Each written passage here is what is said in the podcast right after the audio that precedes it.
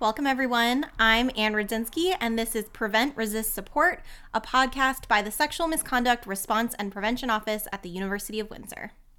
I've got your back, my dear,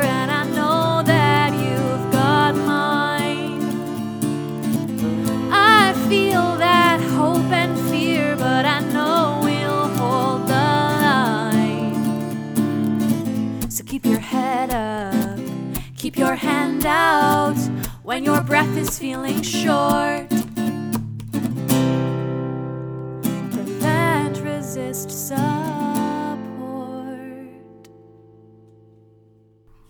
All right, folks, I've got an exciting episode for you today. Today, I get to chat with Dr. Charlene Senn, who is a professor here at the University of Windsor and is also the Canadian Institute of Health Research Canada Research Chair in Sexual Violence. It is so cool to have Charlene on our campus. Charlene is also a professor in the psychology department and affiliated with applied social psychology. She's also cross appointed to women and gender studies, and she teaches courses on male violence against women and girls, feminist psychology, and the psychology of women. Charlene describes herself as a feminist social psychologist, and her research focuses on male violence against women, particularly sexual violence. She's also researched the impact of male stream pornography on women's lives. And related to what we're going to talk about today, she's also done a bunch of research and created programming, namely the Flip the Script program, which is also known as EAAA Enhanced Assess, Acknowledge, and Act. And she's also researched the Bystander Initiative and that programming on our campus. So Today, we're going to talk with Charlene about the importance of evidence and research in preventing sexual violence on university campuses. So, just quickly before we get into our interview today with Charlene, I'd like to go over our support resources. So, if you need support and you're a member of the U Windsor campus community, you can talk to Dusty. Right now, the best way to get in touch with us is by email at svsupport at uwindsor.ca, but we also have a comprehensive resource list on our website for both on campus and off campus resources in Windsor, Ontario, and that is uwindsor.ca slash sexual assault. If you're not in Windsor, check out the Ontario Coalition of Rape Crisis Centers. Their website is sexualassaultsupport.ca.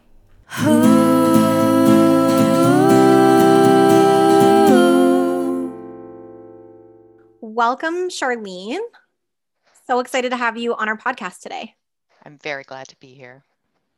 So, we're going to chat a little bit about uh, the research that you've been doing and about research and evidence as it relates to campus based sexual violence prevention. Let's start with why did you decide to have a career in sexual violence research?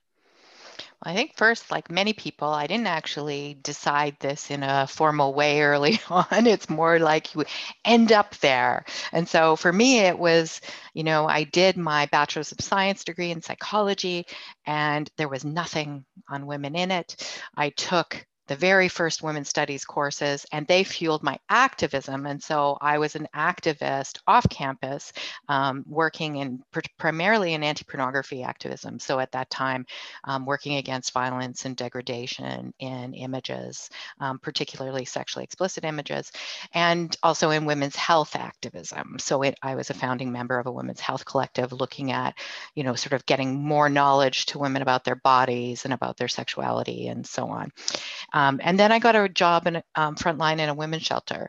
And it was at that time that I sort of found this gap in what we knew. Um, and so I, I was hearing lots of stories from for women and my own experiences as well told me that um, they were having a lot of experiences of sexual violence that included pornography, being forced to watch pornography, um, being forced to enact pornography, um, and when I went, you know, to the library, like anybody who had been a student, there really wasn't anything there. So I thought, I need to do some of this research. And so I did that research on women's experiences with pornography um, and the impact of pornography on women for my master's and my PhD. But then I thought, you know, it's really important to study, um, you know, men's perpetration. And so I did that for a while. And, uh, and then I sort of realized that I'd gone from a general focus on um, violence against women and girls to a much more specific focus on sexual violence. And so then a decade after I had already got my first academic job, that's when I first started to realize really what I want to do is to go further and try and make real change, like actually try and build the educational interventions rather than just studying this anymore. And that is such a great segue um, into the piece, which is that you created the EAAA program, which is sometimes called the Enhanced Assess, Acknowledge, Act program, or sometimes called the Flip the Script program. And I think the newest language is the Flip the Script program with EAAA. Or Flip the Script with EAAA because it describes both uh, the original name, the Enhanced Assess Acknowledge Act um, part of the program, and the fun flip the script part. Uh, yeah. Amazing. So, can you tell me a little bit about what made you want to create that program? Well, at that point where I, I said I was at that turning point, um, I reviewed all of the education programs that had been developed and evaluated, went back to the literature, spent, I spent, you know, four months just reading, looking at all of that research, and was quite horrified but not maybe not completely surprised that really like none of them had positive impact on sexual violence perpetration, not a single one, um, or on victimization. That there were lots of good ideas that had been implemented, and then, but then when they were evaluated, they had no effects, um, or they had effects on attitudes, but not on behavior, or and and or if they had positive effects on attitudes those only lasted sometimes two months sometimes two weeks sometimes maximum like four months and so very short-lived changes and not to in the, all the ways that matter. And so I could see that there were researchers who were working um, really hard on trying to find ways to reduce um, men's perpetration, particularly, um, to try and develop something that would work. Uh, and that was not my expertise. Right? All of most of my work had focused on women and girls. But in the meantime, girls were being and women were being sexually assaulted.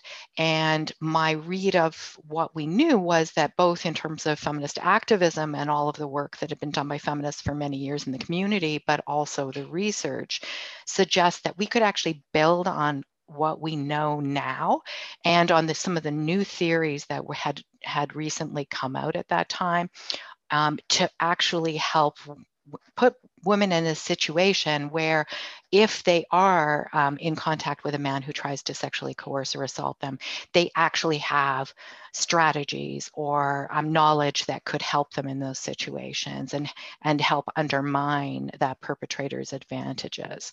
And so that was my goal to build on work, making something that um, based on that long history of the work of others, um, both in the community and in academic settings. Um, and uh, so started that work to develop the program. And this program, I don't know um, if all of our viewers are at University of Windsor, but we've been running this program for a few years now at the university. It's so amazing. It's super empowering for women.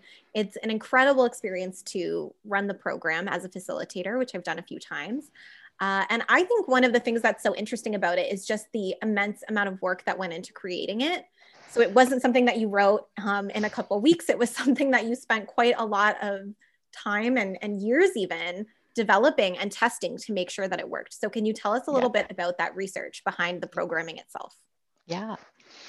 Yeah, certainly it has it has been a long road to do that. Um, and I even started, I won't talk about this in any detail, but I even started with some um, studies looking at how um, sort of what kinds of messages about uh, this kind of programming would actually be appealing to young women to ensure that we would be able to get them into the research studies. So I even started, I did basically two years of research that wasn't even, I didn't have a program yet, but I wanted to know, for example, um, whether sexuality kinds of topics or the sexual assault resistance kind of topics were what was attracting women and how long it could be without being onerous and those kind of things. So, so what I um, started with, of course, was the research. um, and um, I, I started that, um, basically spent probably six months full time um, working on um, finding out all pulling together all the knowledge that we had and looking at the very best theories of what the obstacles are for women when they are faced by sexual violence that is coming from men they know. Because this is the you know the fundamental problem that um, we need to solve in this kind of pro- program is that girls are taught to from the time they're very small that sexual assault is something that comes from strangers.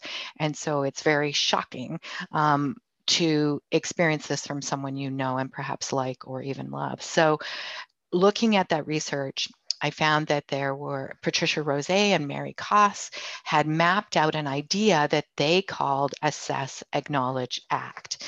And they were pulling together this, these theories and the best empirical research and evidence of the time. Um, but they had described it basically in several paragraphs in a journal article. Um, so it wasn't a program, it was an idea, a synthesis of research, an idea for a program. And so I contacted them and found out um, that no one had put it into practice yet and got permission from them to use their idea, which is why that big long name was the first name of the program. I wanted to give them credit for their great idea. And then um, I had to sort of map out the program with every element aligning with the theory, which is called the cognitive ecological model, and the research evidence. So you have to sort of like do a great big roadmap of all the things that would need to be in place, everything that would need to be taught, or every kind of activity that would need to be done to actually provide the knowledge or the skills um, um, that are needed. And so you're mapping it out and synthesizing everything we know. So that's um, a big first step. And then I didn't want to reinvent the wheel. So, right, we don't, if we, there's something that's great that already exists, don't make your own. Um, so uh, finding out where there were other programs that perhaps they didn't work as a whole, but they had a really good activity that actually fit into this model. Um, and so I thought, you know, would potentially work when it was all put together in a different way. Um, so then, you know, got permission where possible, or I definitely cite their work. And then I wrote any components that were missing. And of course, part a part of what you're doing there is also trying to make the activities fun, right? This is a very serious topic, but you're not going to want to sit there and just be talked at. So it's to how to make this really interactive and how to pull from the participants who are, are all uh, young women with experience in the world, how to pull from them that they already know a lot of these things that we know in the research literature and to support them to see that they have this knowledge and this and this ability within them um, already and then to develop them and so um, did that and then you've got the program you got the draft of the program and uh, we so the first thing we did with my with my graduate students stephanie g and kristen saunders we offered the program to a few groups of young women so just our draft they ran through it and then and the um, the young women who were participants you know they filled in your normal kinds of evaluations but that's we didn't use that as a major source we also did focus groups with them and we got their feedback on every unit and, and this time it was the three units, the Assess Acknowledge Act. Um, and it turned out that they thought that one of the units was entirely redundant with the, they thought the second unit was like the same stuff as what was in the first unit. And it was like, it's not at all the same stuff. Why does, why does it feel that way, right? I mean, on paper, it's definitely not. And so we had to think about what they were saying. And then we reorganized, re reworked everything. We basically rewrote that entire um, second session. Um, and then we had to run another study. Um, and so we did one to test the preliminary effectiveness of that three unit um, program and with pre and post um, surveys. And then found that um, actually in that one we did do some random assi- um, assignment um, and we found that the effects didn't last so they were great we were getting good effects for about three months and then they dropped off and so realize that actually we need you know we need more practice here. It's one thing to learn something it's another thing to be able to apply it. And so we added 30 minutes to every unit and no more content or anything like that just more time to apply it to scenarios to practice with material. And then I added in the sexual the relationships and sexuality unit, which is my you know my original contribution to the idea which is that we shouldn't be talking about sexual assault resistance before we've talked about what we actually want in sex.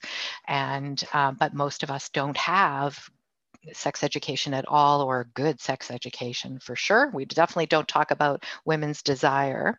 And so um, I based a unit, again, not reinventing the wheel on our whole lives sexuality program, and added that in and put it first because, of course, sex education should come first before you start talking about sexual assault.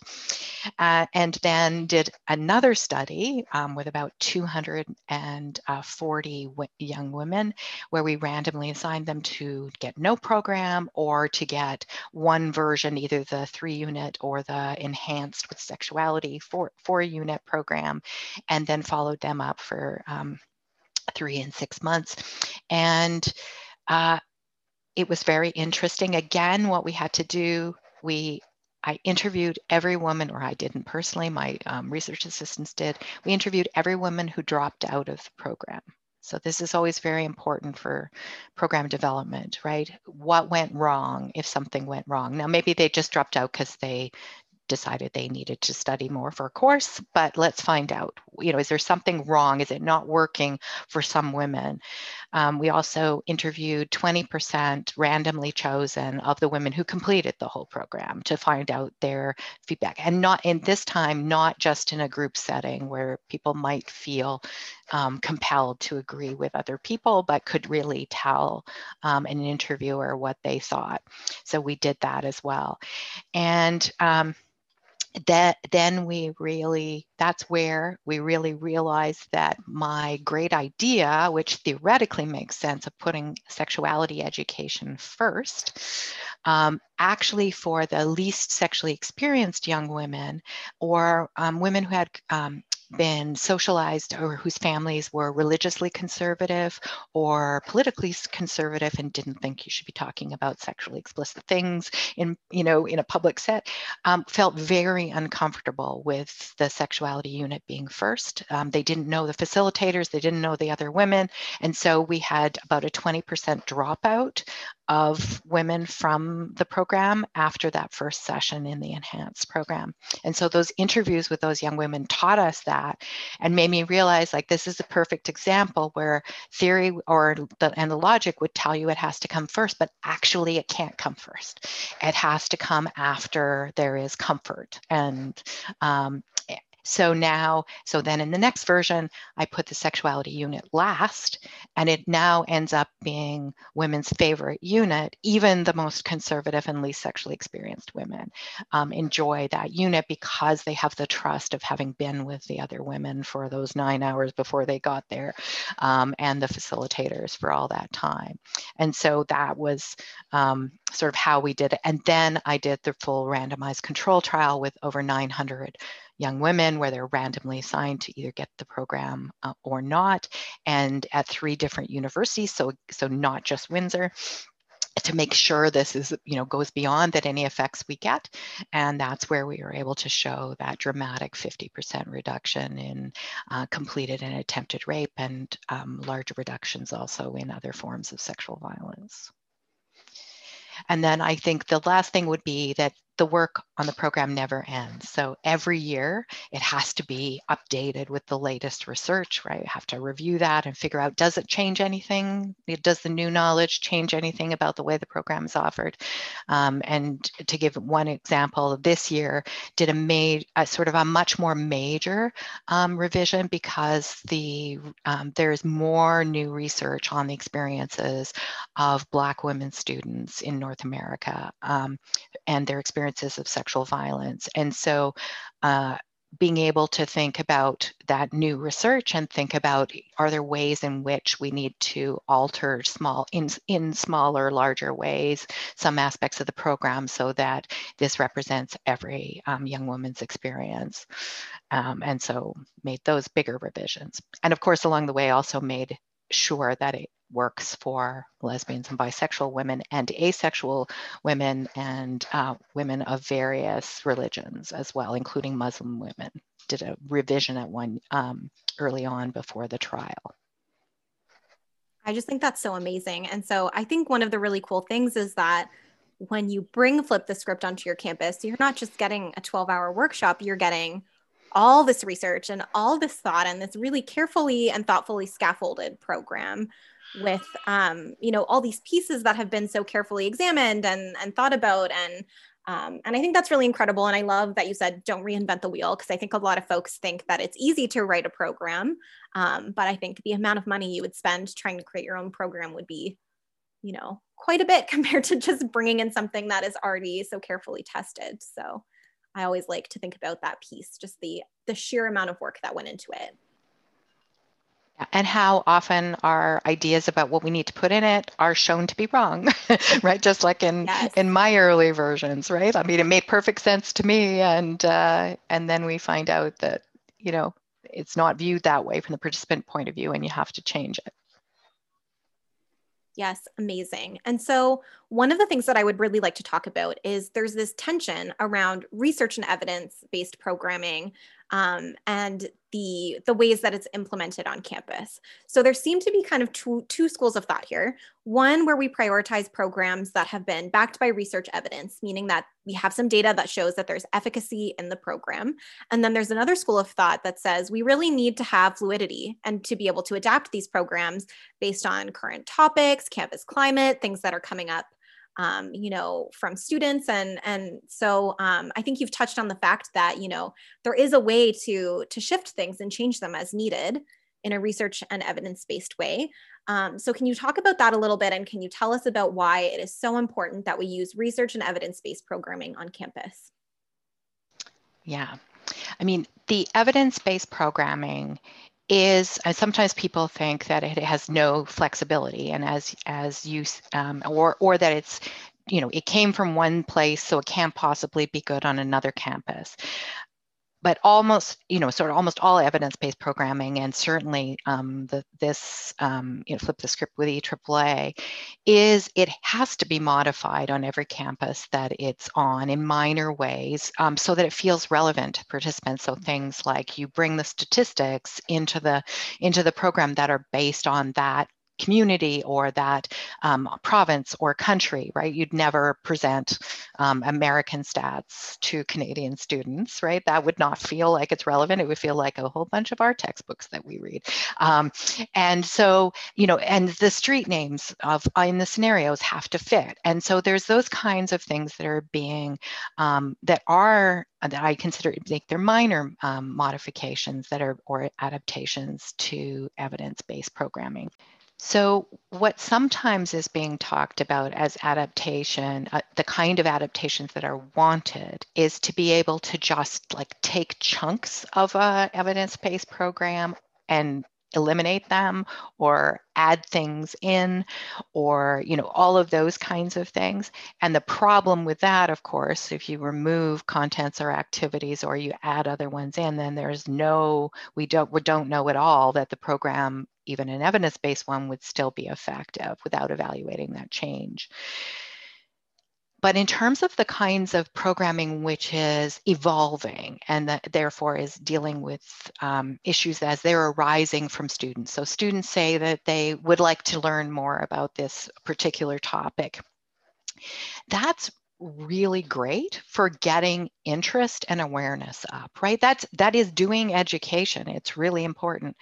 But it almost it's almost it's virtually impossible for it actually to be prevention people would be surprised to know that the theory and evidence that underlies an effective program actually has not been changed.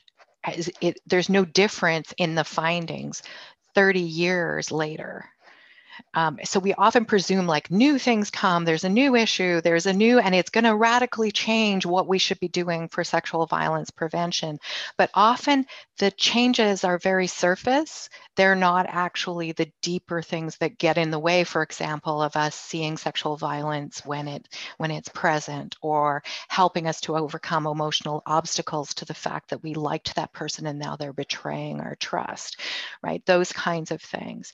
Um, and so those things are actually fairly stable. We just we have not. We sometimes get new research that nuances something, um, but there isn't that kind of fluctuation in in the causes of sexual violence or in what we need to do to overcome it or to change attitudes or behaviors. Um, and so I think there's uh, we risk always that basically we're doing awareness um, building and that is a good thing but that is not prevention. And if we think we're doing prevention when we're doing those things then we're not doing something that could actually make a difference. So that is part of the problem also is that where we're making one choice we're often you know um, turning our back on something else. And that's a problem if what we're turning our back on is what we know actually works yeah. And then I think one of the things is that you're also doing some large scale adaptations on the program around content for younger girls. We always get yep. that comment in our work, you know, why don't you do this in high schools? And um, that is something you're working on. And you're also looking at adaptations for transgender folks and to bring the programming online. Um, so, can you tell us a little bit about that work that you're doing? Yeah. So so my confession to the people who are listening is that, you know, I've always known based on our, you know, all of the research and own experience that 50% of all the rapes that women experience happen by the time we're 18, right? We cannot ignore that adolescent period because it is extremely high risk, right? 14 to 24, but with with um, a lot of, of the sexual violence occurring to us in our teens.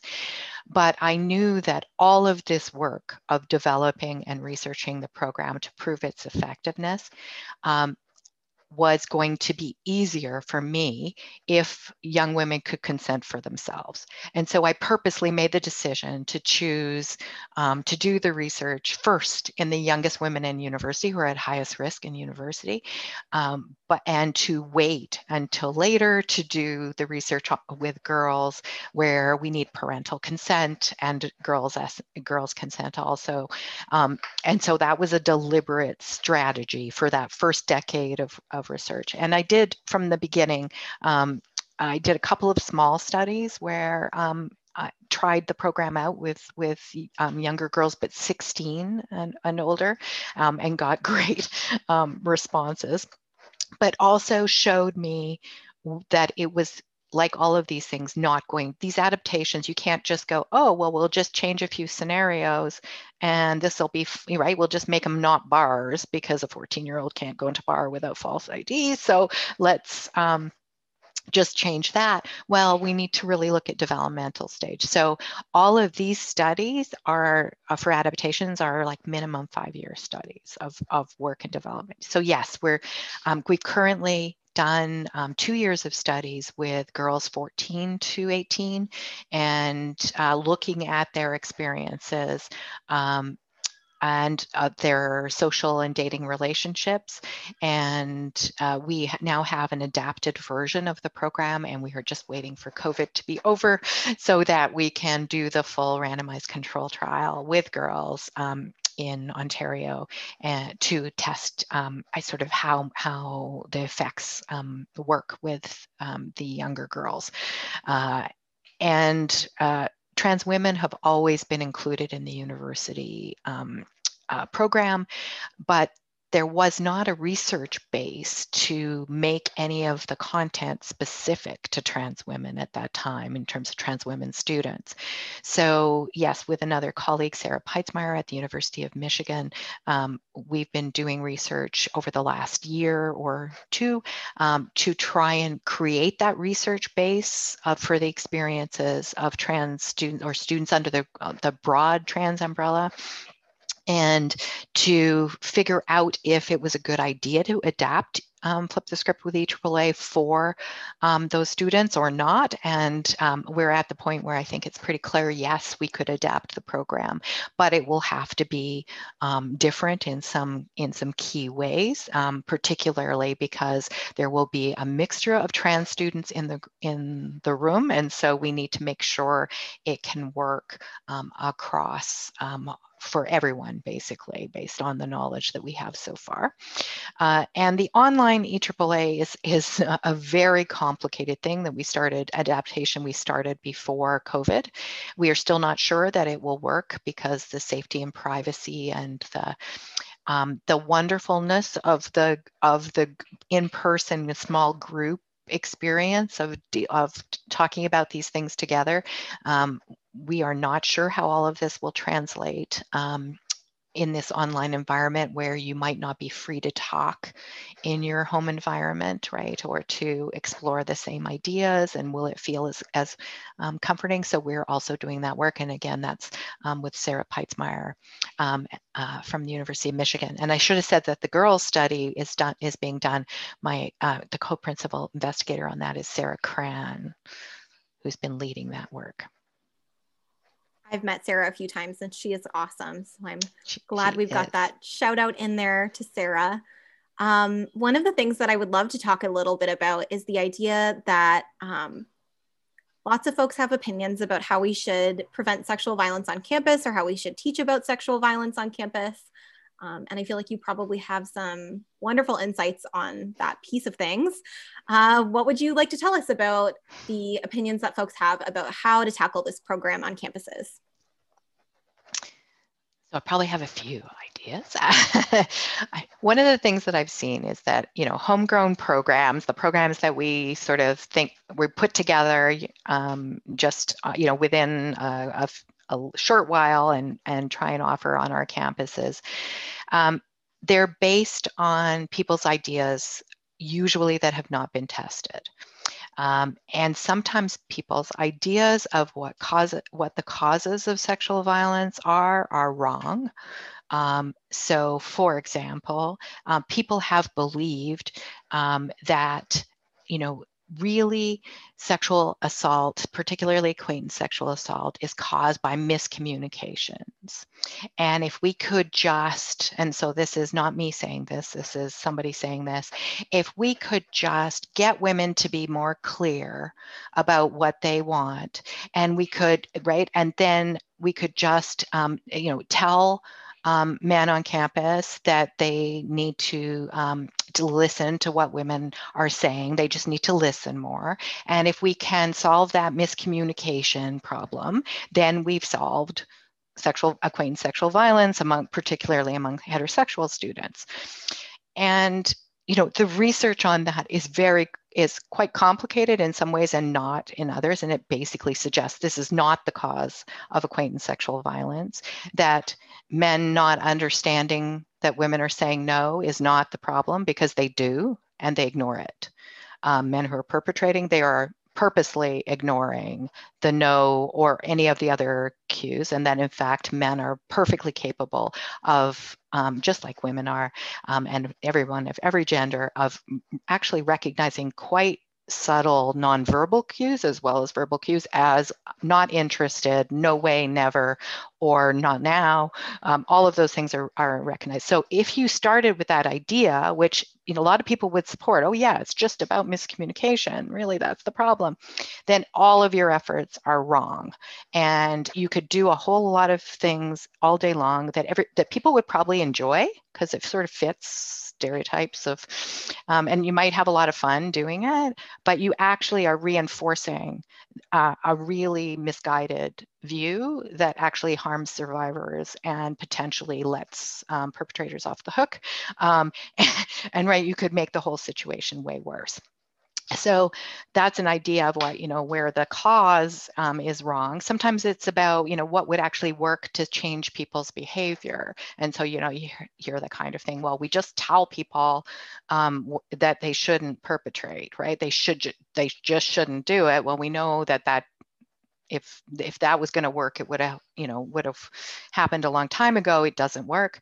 Um, and even when our ideas are really good ones, they don't always work the way that we think they will. And in fact, um, th- there's a history of evaluations that shows that sometimes our really really good ideas actually create backlash effects and can make the problem worse or have no effect. And if we're we've only got limited time and resources right we need to actually do the things that we know work or if we've got a brand new idea we need to do a little study and that doesn't have to be expensive. It doesn't have to be a full blown you know it doesn't have to be a million dollar randomized control trial like some of the stuff i do. It can be smaller than that to just see if we're actually doing what we think we're doing with it. And it can't be based just on whether people are having fun or satisfied with what they heard or think they learned something. We have to actually study what they learned. Um, so that's, you know, in terms of those. Um, about just opinions about what might work. We need to be based more. We know a lot more than people think we know. And so finding that out is always a good idea. I think that's so important because I think there's just it's a much more complicated problem sometimes than people think it is. It is. And it's uh, yeah. it's one that folks have been trying to tackle for quite a long time yeah. and there's you know a wealth of research yeah. there.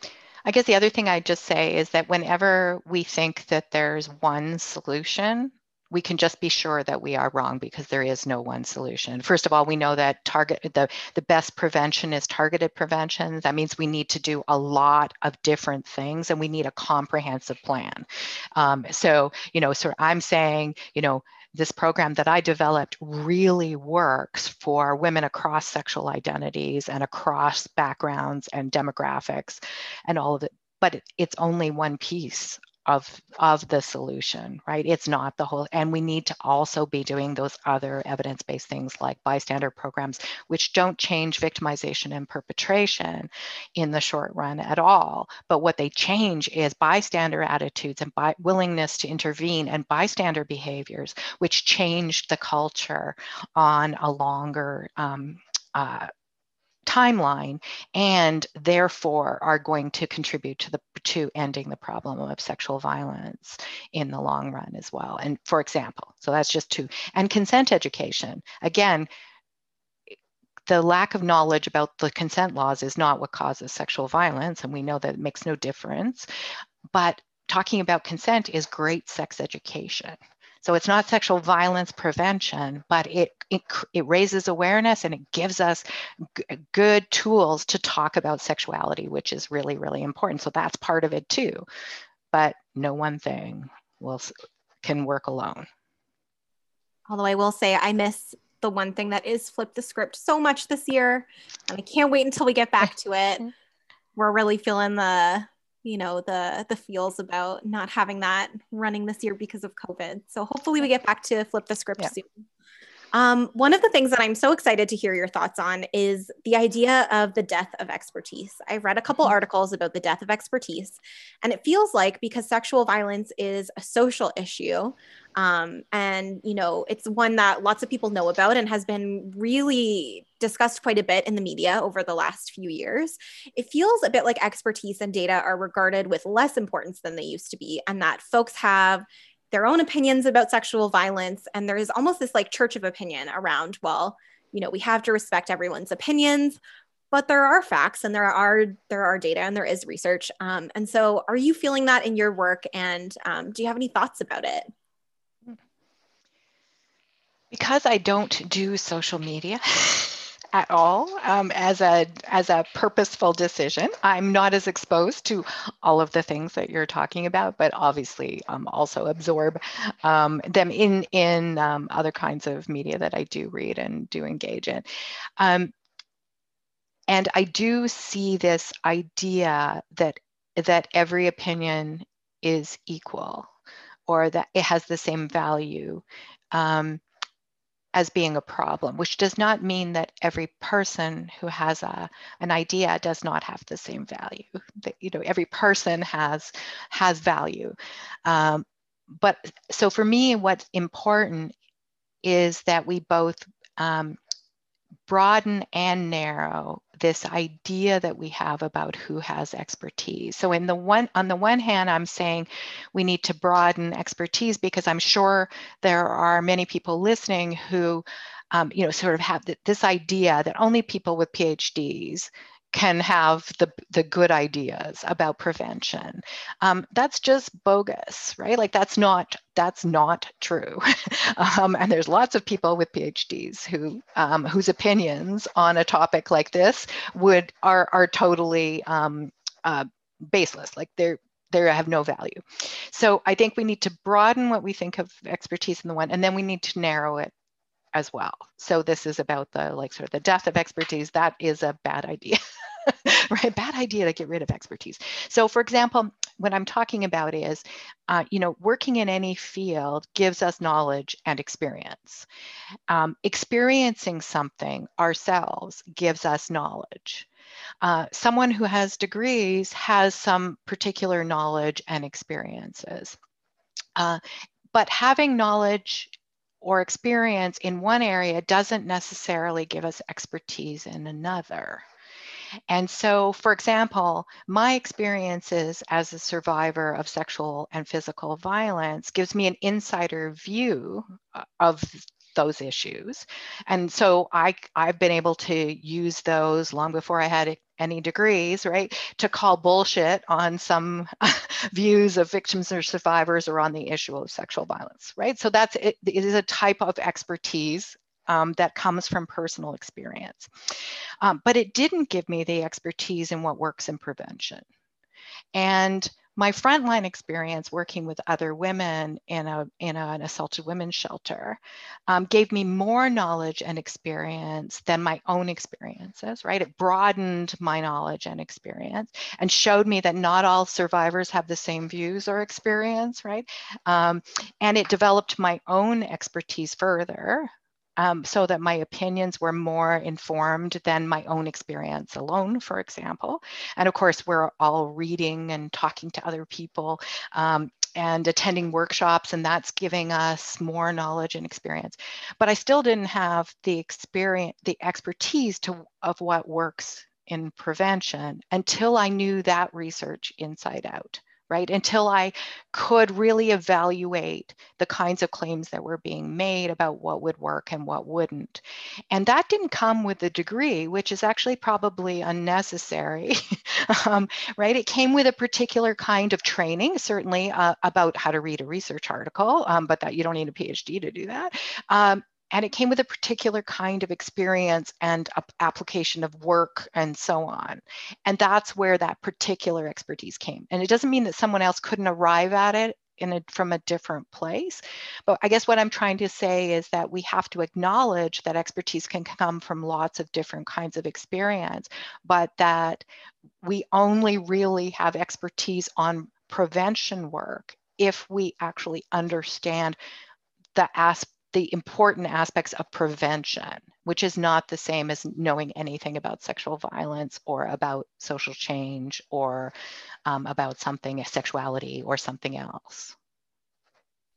That was such a beautiful and thoughtful answer. So thank you so much for laying that out. I think that touched on like all of the things that I wanted to ask you as follow-ups uh, to that piece. And, and I think that's just, you know, so wonderful to kind of think about expertise in, in a way that is more broad than just academia, but to also think about where does the expertise come from and and how are we growing our knowledge in an area and that um, you know that that work can can come from different different perspectives or different roads.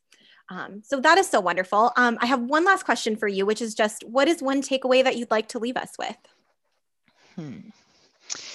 i think I actually had a lot of t- uh, trouble. You, I think you told me you were going to ask me this question, and I had trouble coming up with an answer. Um, but I think it would be that easy is almost never the answer. the, the, the thing that is like really easy to do is, is almost never that answer. And that we need to invest like real time and considerable resources to do this work the, na- the way that it really needs to be done. But we can do that while we're all engaged in it and we're having fun as part, right? That is also part of this work. Um, and that we can disagree with each other and have those really engaged conversations that are informed and help move us all forward. I love that. Thank you so much for spending some time with me today, chatting about this. I'm so excited to have you here. I'm so excited for folks to listen to this episode. So thank you so much, Charlene. Thank you very much. It was it was a lot of fun.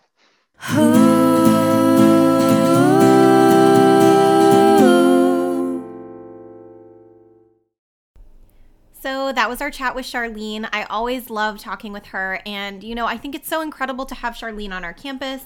It's so cool that Flip the Script was developed here. It's just a really excellent program. And I'm so grateful every time I get the chance to talk to Charlene about it just to run through our support resources again for all of you. Um, if you're in Windsor and you're part of our UWindsor campus community, you can reach out to our office at svsupport at uwindsor.ca. And if you're not in Windsor, you can check out the Ontario Coalition of Rape Crisis Centers at sexualassaultsupport.ca. Remember to like and subscribe, that always really helps us out. And thank you so much for listening today.